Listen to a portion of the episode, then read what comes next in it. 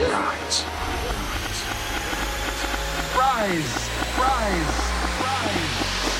Rise. Hello and welcome to Rise of RevOps. This episode features an interview with Daniel Bornstein, Vice President and Head of Growth Technology Vertical at Genpact. Genpact is a global professional services firm that makes business transformation real. Daniel is a veteran of the consumer internet space and has a specialization in B2B to C.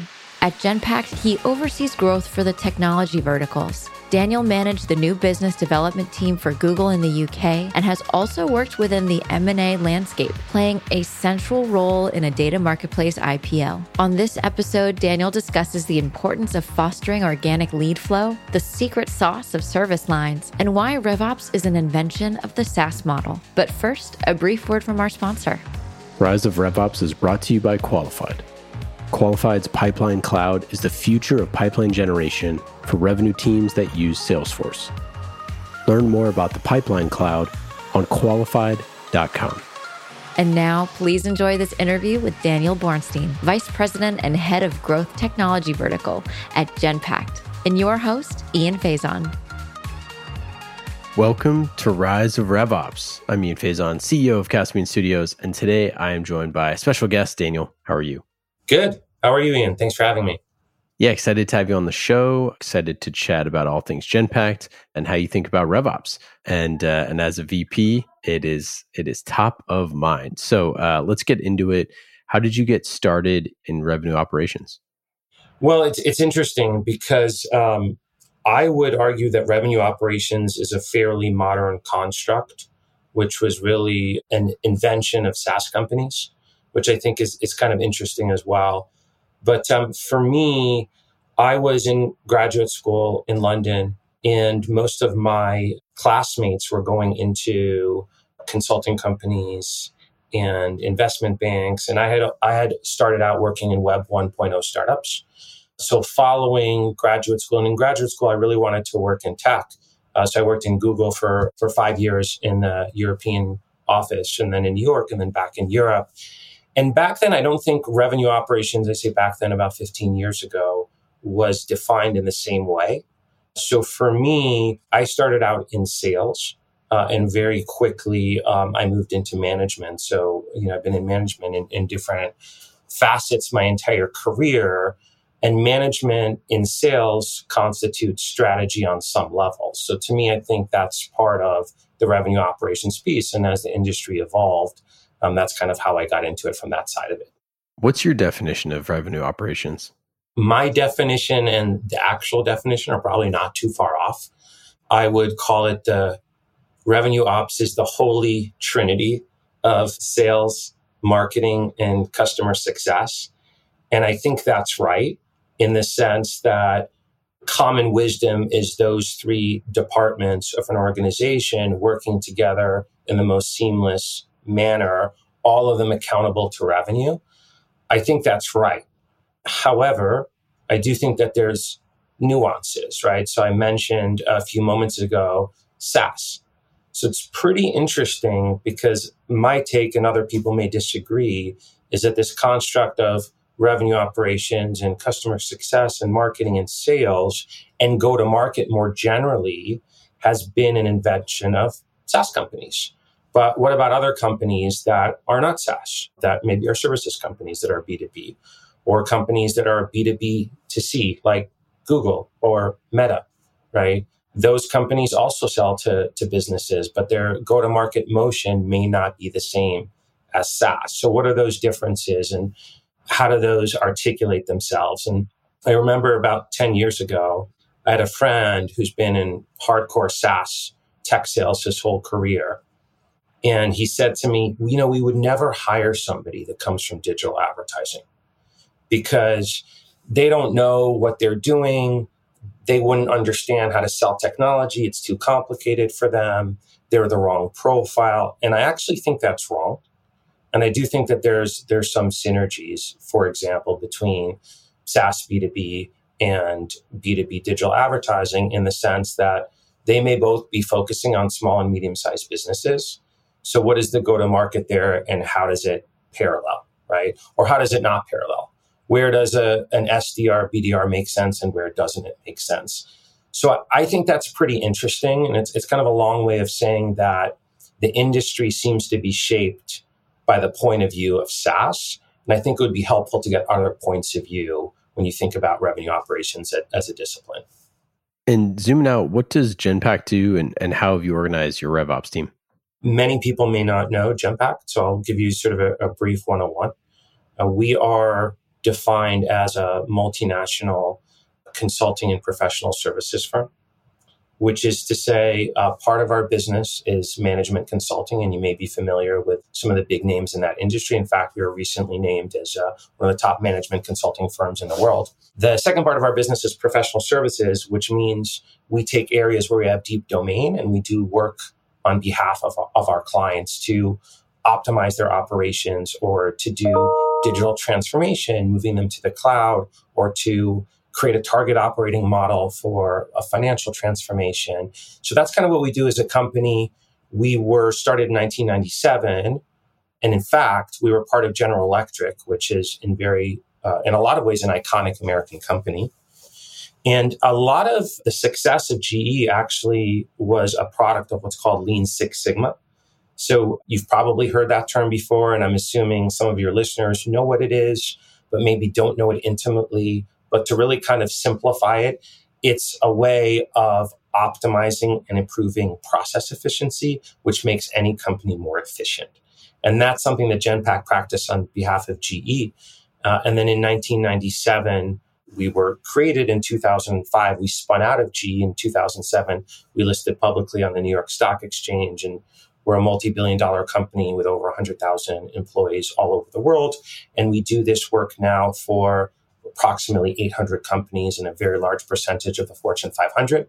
So it could be a lot of things. It could be helping them create a target operating model to create cost efficiency. It could be helping a large social media platform moderate content. It could be helping a manufacturing company with their supply chain. And the list goes on and on. And in fact, in the SaaS space, we actually help companies become more efficient when it comes to sales generating leads end to end, inside sales, SDR work, that sort of thing. And then for us, I think the second part of your question is how do we think about revenue operations? Well, we're a large company, right? When I say large company, I mean companies that have our size of employee base 100,000 plus. And so we we do have customer success, right? We certainly have sales and we certainly have marketing and those those uh, three divisions 100% work together. I think what's interesting, and I'll just give you one data point that I find fascinating about Genpact specifically, is that for us, the definition of customer success is everything, right? And what I mean by that is that we have a set amount of accounts that are very strategic to us. And for those accounts, we put very, very senior people on them, right? So if you think about like a traditional SaaS company, they may have let's say, I don't know, $100 million run rate SaaS company. Maybe they've got five SDRs, 12 AEs, two VPs, and five uh, customer success managers, right? I'm making this up, but let's just say it's correct directionally. Those customer success managers, they're probably going to be people between, you know, let's say from an experience perspective, four to 15 years experience, something like that, right? at the high end. What we actually do is we look at our strategic accounts and we put our most senior people on those accounts. So, for example, somebody with 20, 25 years experience who has either been in consulting professional services or maybe client side, and we tend to deal with a lot of C suite. So, when we're dealing with a C suite, we bring somebody with a pedigree and the acumen to match, and we invest in those accounts to grow them and to be a trusted partner. So I think that's where we differentiate, I would argue, for the better is that investment in growing those accounts, but more so providing solutions to problem statements and helping companies grow more efficiently as time goes on. Yeah, that's super fascinating and so cool to hear from a big company perspective and, and all of that piece. Within RevOps, obviously, you know, customer success being such an important part of your RevOps motion here how do y'all think about you know the customer success as it relates to RevOps? Well, it's kind of I think, as I described, which is just uh, an overinvestment into the account or to the partnership. I think what's really interesting about Genpact, and, and I'll give you kind of a an anonymized, obfuscated example, right? As I said, our clients are Fortune 500, so it could be everything from one of the largest social media companies in the world to a large bank to a large retail company. And we work obviously across industries. But we um, will answer RFPs in our industry. That's fairly commonplace. And we were uh, in the final throes of an RFP process. And the prospective client asked us, well, can you please give us three examples of clients that churned and what was the reason they churned? And we have a, a channel that taps into kind of like a Slack type, Microsoft Teams type channel that taps into senior leadership across all of our accounts. And we posted on it and we said, Hey, we're looking for three examples, you know, where this was the case.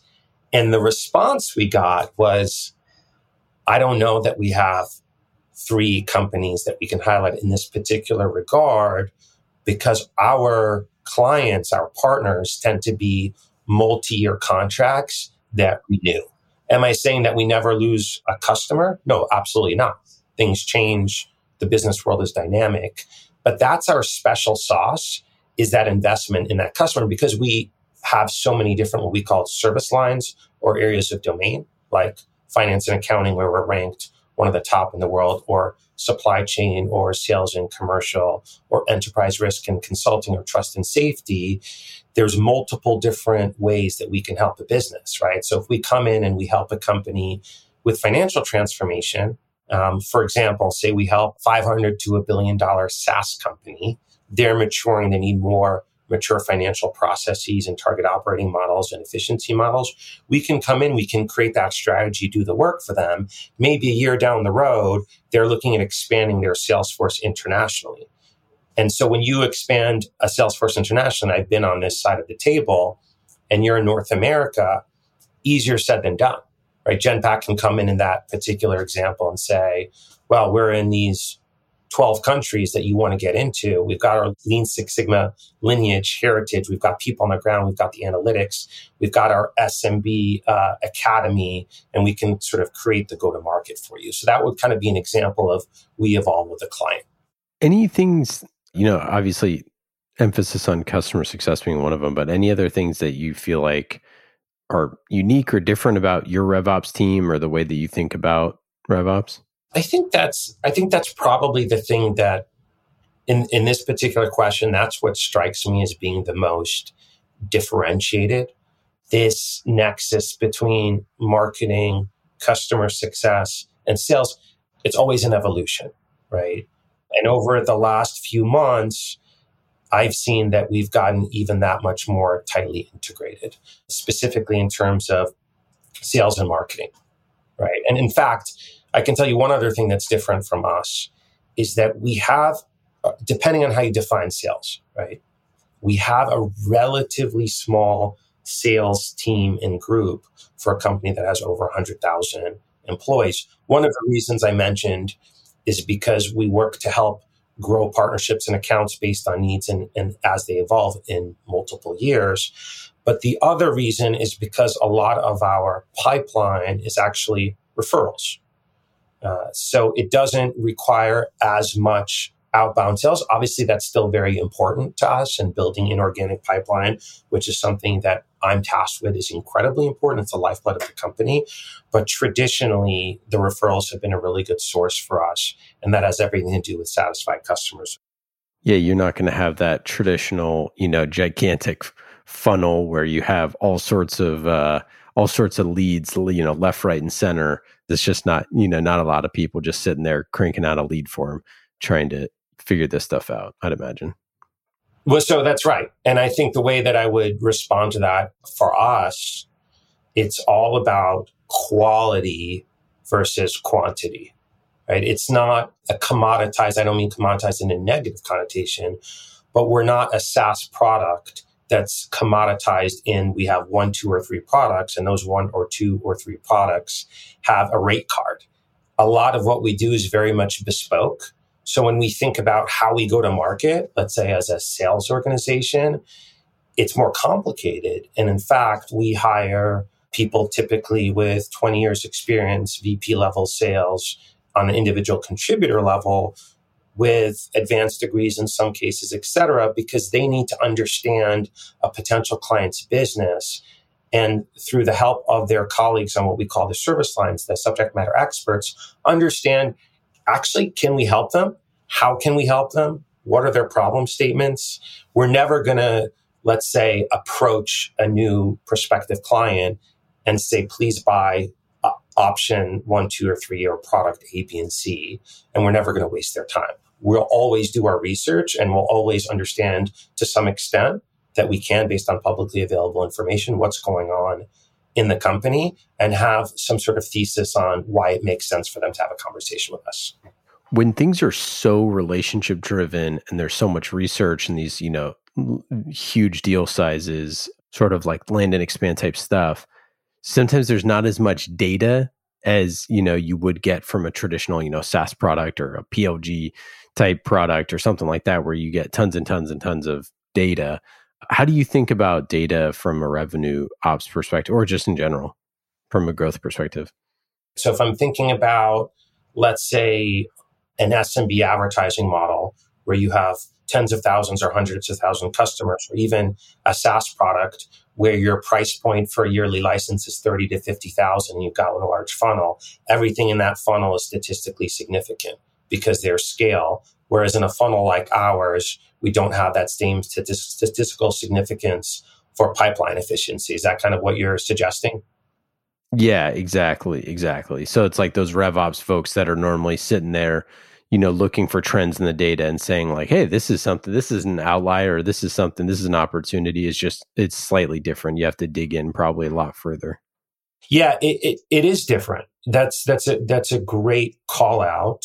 And it's much more, let's call it manual. And I say manual with mixed emotions because we're a company that creates automation for our customers to improve their processes, like robotic process automation and many other examples, because we're a data and analytics company in so many ways. But when you think about ourselves as Genpact and how we go to market, it's a much more thoughtful approach and yes, we use data, but I'll give you a couple of examples of how we use data. So first of all, the average VP of sales at our company that's only exclusively trying to foster new partnerships with prospective customers, Fortune 1000, fast growing tech companies, SaaS companies, whatever. They have, they don't have a huge ICP, right? And when I say ICP, I mean like ICP as it cascades down to the individual level. So for the sake of conversation, they may have 15 or 20 accounts that they would like to partner with. So what does that actually mean in the go to market? It means that you become an expert on that particular prospective client's business. You're doing a lot of research. We actually have a growth operations team and they help us do very, very, very deep level of research on the company, what's going on. Again, as I said earlier, we're never going to talk to a company unless we think that they have a problem statement that we can help them with, or they have, you know, a way that we can help them grow, or a way that we can help them with efficiency. And we're going to have a point of view. We have to be careful, right? Because we don't want to be too assumptive and say, Hey, we know what all your problems are. We can help you we have to be a little bit more thoughtful about how we approach them, how we have that discovery call, how we learn. So that's one thing that we do is we really do our research. I love it. Let's get to our next segment, Rev Obstacles. Obstacle, obstacle. An obstacle to what? There's your obstacle. Where we talk about the hard parts, RevOps. What's the hardest uh, RevOps problem that you faced in the last six months or, or, or year? Interestingly enough, now I'm 20 years into my career, roughly, and I have this experience from working what you call client side.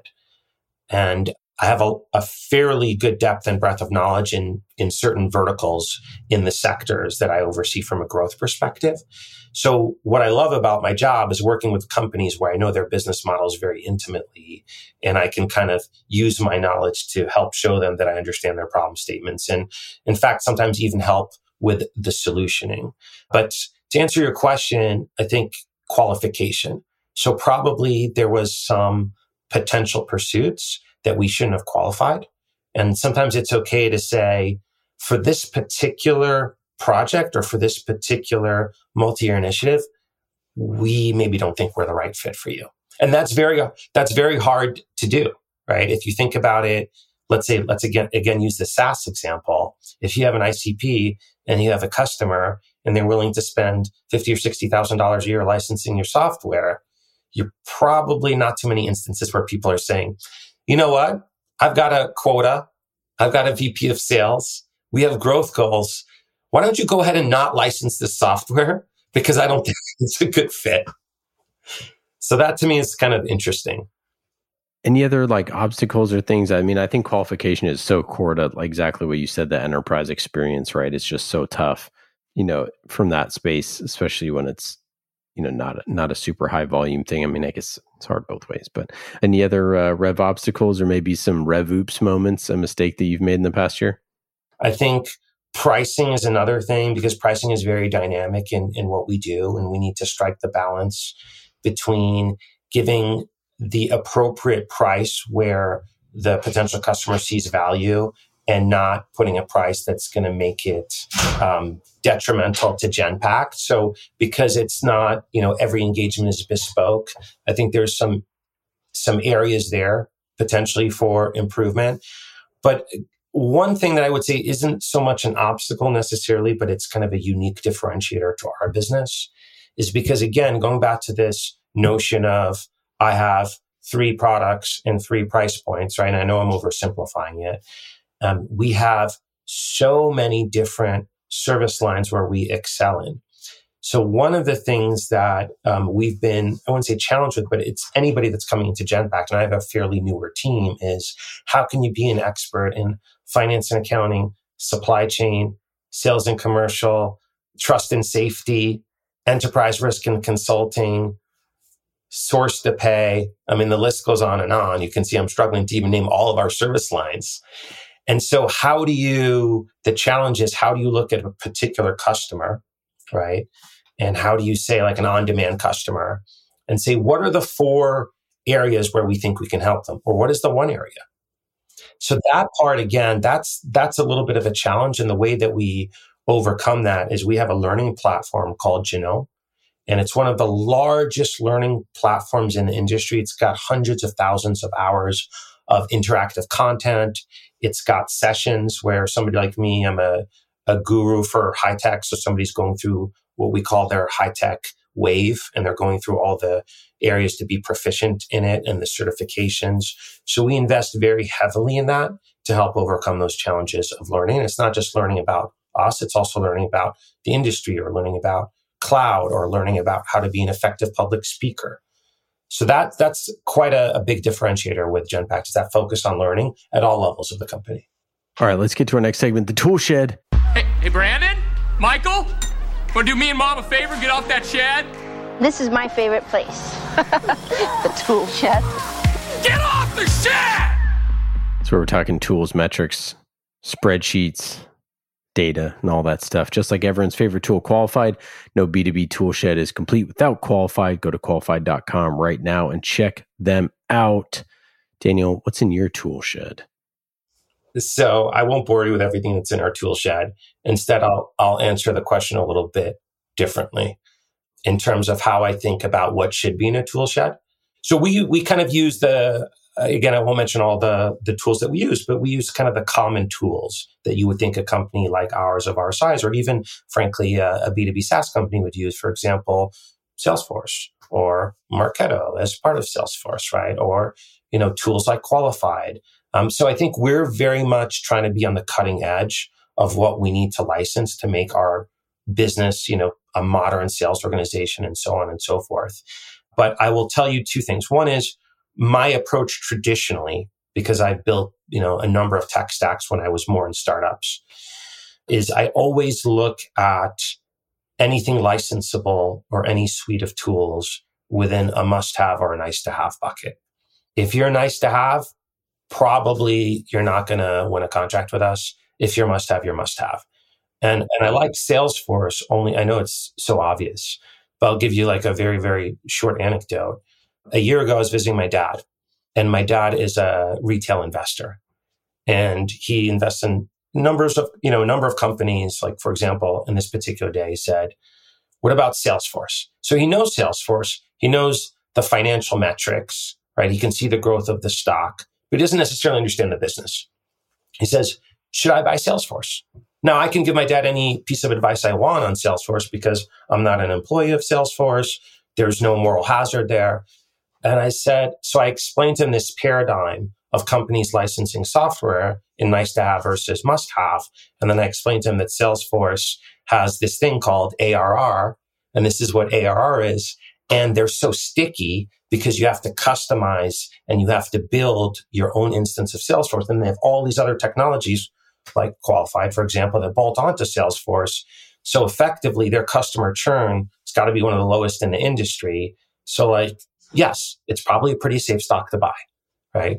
So that's that's kind of my view on um, on licensing. And then one of the things that I think is interesting, and, and I don't mean to be controversial, but this is a podcast about revenue operations. Um, there's been some debate over the last few years on personalization versus automation, right? And what I mean by that is in your sales go to market. And there are, we all know, people are listening to this podcast know who the players are, but there's a, a set of companies that create what I call sales ESPs. They don't call themselves sales ESPs. I'm calling them sales ESPs because essentially what you're doing is you're, you're using a marketing approach to sales. Instead of doing one to one, you're doing one to many. Now, I'm not criticizing these companies because I think what these companies did is genius because they're doing well. They found product market fit and they found customers who are looking at the promise of how do I make my sales force more efficiently. But in the act of using automation, again, we're a company that embraces automation and we do it on behalf of our customers. But where does it make sense and where doesn't it make sense? So if you're treating your sales prospects like you're treating your marketing prospects, I think it's a race to the bottom. I think people are trying to find what is that latest technology or what is that latest trick to get a higher conversion rate. And they're sending these cadences and they're semi personalizing them. And, and guess what? People are smart, right? Decision makers at companies are smart. And when they're getting an email which feels impersonal, where somebody didn't talk about their business, their issues, something that feels authentic, they're not going to respond. So it's it's no wonder when people start talking about I have a 3% conversion rate on sales emails like wow, that's amazing. Right? Because it's a little bit if everybody's doing it, if everybody's automating this, it's really no different. You might as well just send emails from Marketo and those are going to have lower conversion rates as well depending on what it is and you know maybe it's promoting an event has higher conversion rates. So i think about this personalization versus automation as being somebody that's worked in tech companies that wants to license the best technology. As a company where we use technology to help digitize our our, our clients business to help them digitally transform and where does it become too much right? So for us again and this is my own personal opinion when we're reaching out to potential prospects everything is hyper personalized. Of course, easy for me to say because as we discussed, we're not going after thousands of companies at scale.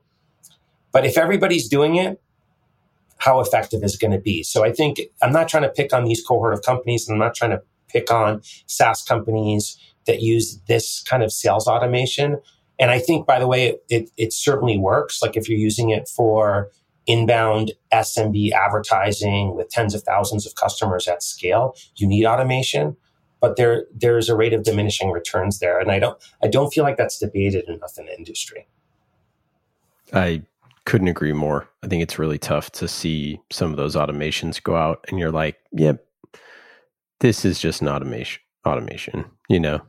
Like you said, it's different when it's coming from marketing, but when it's coming from sales, it's a little tough to be like, you know, email number four in the in the automation and it's like don't think i haven't forgot about you. You know like have you seen our latest like webinar or whatever? And you're like no i didn't and no i didn't want to see it. Um uh do you have uh any examples of, of the personalization and stuff that you're doing that that has worked well? It's a great question and I can give you one example from the, the recent past. There's a company in our ICP, and my team had been reaching out to that company for some time without success.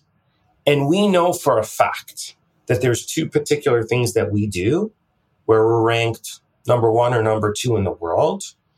And, I, and I'm not saying that they have to work with us. But what I am suggesting is that given that these are things that are important to them, given that they would work with either us or our competitors, and given how highly we are ranked by third parties, it certainly makes sense for them to understand how we differentiate and to have a relationship with us, even if that's just to have a call to understand a little bit more. And for one reason or another, and this is a vertical where we have a lot of success, and frankly, we have a lot of customers. And when I say we have a lot of customers, it's a finite grouping of companies, and we have a high percentage of those companies as customers. So we felt very passionately that this is a, a, relationship we should have, at least just to understand what they're up to and them to understand what we're able to, to provide as a, as a partner. But they just weren't getting back in touch with us. So at a certain point, and frankly, I actually used sales automation because we do license a platform that where I was able to see a decision maker in that company, a C suite decision maker was opening certain emails and interacting with us. Uh, and so I emailed her, and this is me personally emailing her. And I said, essentially, we've been trying to reach out to you for some time. We haven't been able to connect. We're very well positioned in the industry. We really think it would make sense for you to talk to us, and so on and so forth. So it's just a very sincere email coming from Daniel, being very honest. Uh, and she responded in 15 minutes and said, let's set up a conversation. So I think for me and for how we coach our teams that go out there and sell is have that sincerity of voice. Uh, and I'll give you another um, example as well, which is a little bit past the, the discovery phase, which I really loved. So there's a, there's a gentleman on my team. He's the go-to-market lead for on-demand customers. So on-demand, exactly as you're thinking of it, like the Ubers of the world, et cetera. So that's a vertical within one of the sectors. And we were invited to an RFP process. In the RFP process, we submitted the RFP. It was comprehensive, and we like to write welcome letters and, and show the personalization, right? And show that sincerity of intent. And the first two or three lines of the welcome letter, he wrote something very hokey and corny that had to do with being a customer of their business, to being a consumer of their business, because they're they're essentially a consumer company, right? And so he asked me, "Do you think I should write this letter in this way?" And I said, "I wouldn't do it because it's not who I am, but I know you very well. I'm not saying he's hokey by any means, but it fit with his personality. So this is like sincerely who you are. So go ahead and, and write it. And funnily enough, we are on a call with the decision maker about three weeks after that. And she was asking about sort of dry things, pricing or solution or what are you offering here? Then at the end of the call, her tone changes and she says, By the way, I just wanted you to know that when I read your RFP and I saw that you wrote this little blurb, I thought it was so witty, so funny. It entertained me. It made me laugh. And by the way, when you're reading RFPs, B2B, it's very dry stuff and it's not super interesting all of the time. And this actually made me chuckle and made me happy. And we thought, and you don't usually get that kind of feedback from customers. especially in formalized RFP process processes.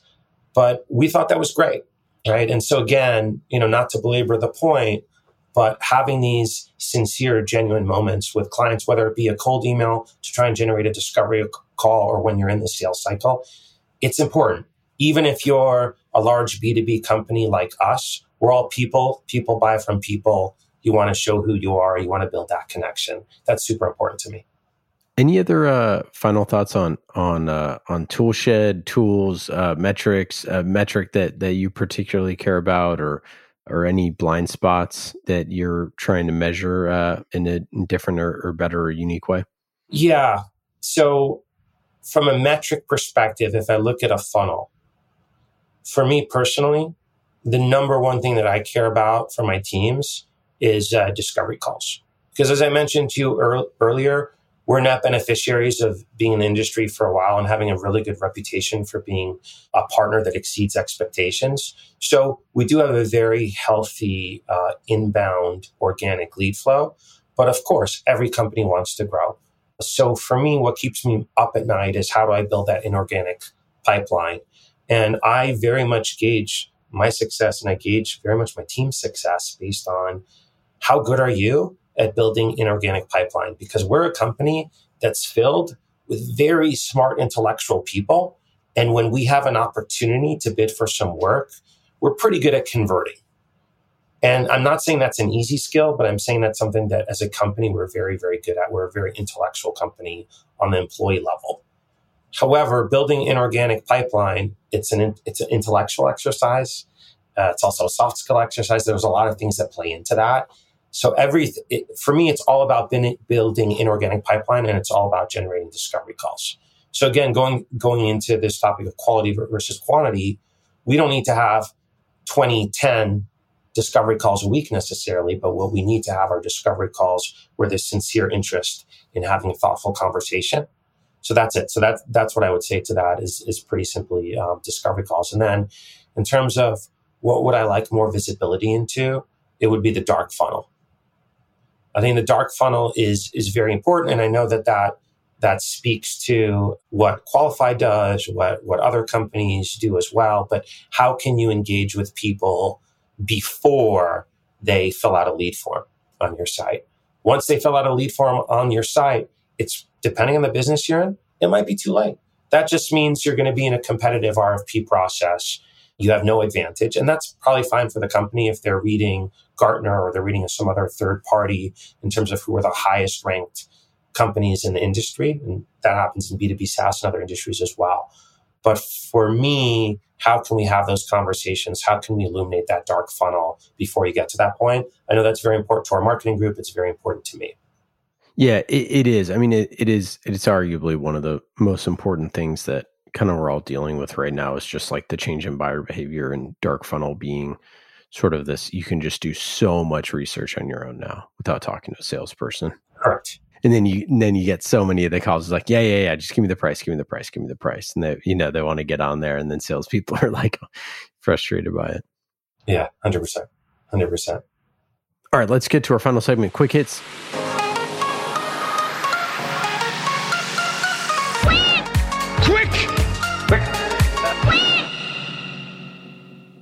quick questions, quick answers.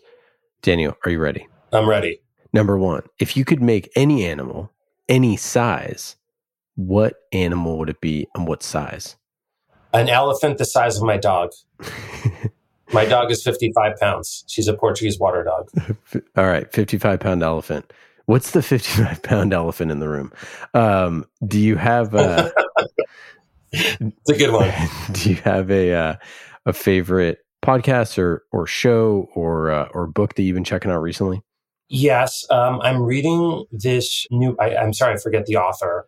Uh, this new book on the metaverse. It's still in hardback. It doesn't have like a super large distribution, but I think Genpact and me personally, we're very interested in how we can help customers in the metaverse, and, and we're actually starting to do that with a couple of select customers. Any uh, RevOps misconceptions or or uh, or predictions? So, misconception is I think that a lot of people think that it's a technocratic exercise. And I think it's less technocratic than people think. Um, I think it's uh, a lot of it has to do with art and science. Predictions, we, we probably already touched on. I think that the pendulum is going to swing more to personalization versus automation. In fact, I think it should. I've been pretty vocal about that. What would be your best piece of advice for someone newly leading a red a RevOps team? That's a very good question. I know this is supposed to be short and punchy. I think it would be get into the weeds and don't just focus on the strategy in one sentence. Daniel, that's it. That's all we got for today. Any uh, any final thoughts here for the show? No, I I don't have any final thoughts, but I very much appreciate the the time and the opportunity to discuss revenue operations. I think it's a really interesting and evolving field. Yeah, indeed. And for our listeners, you can go to genpact.com uh, to learn more about the company and, uh, and everything there.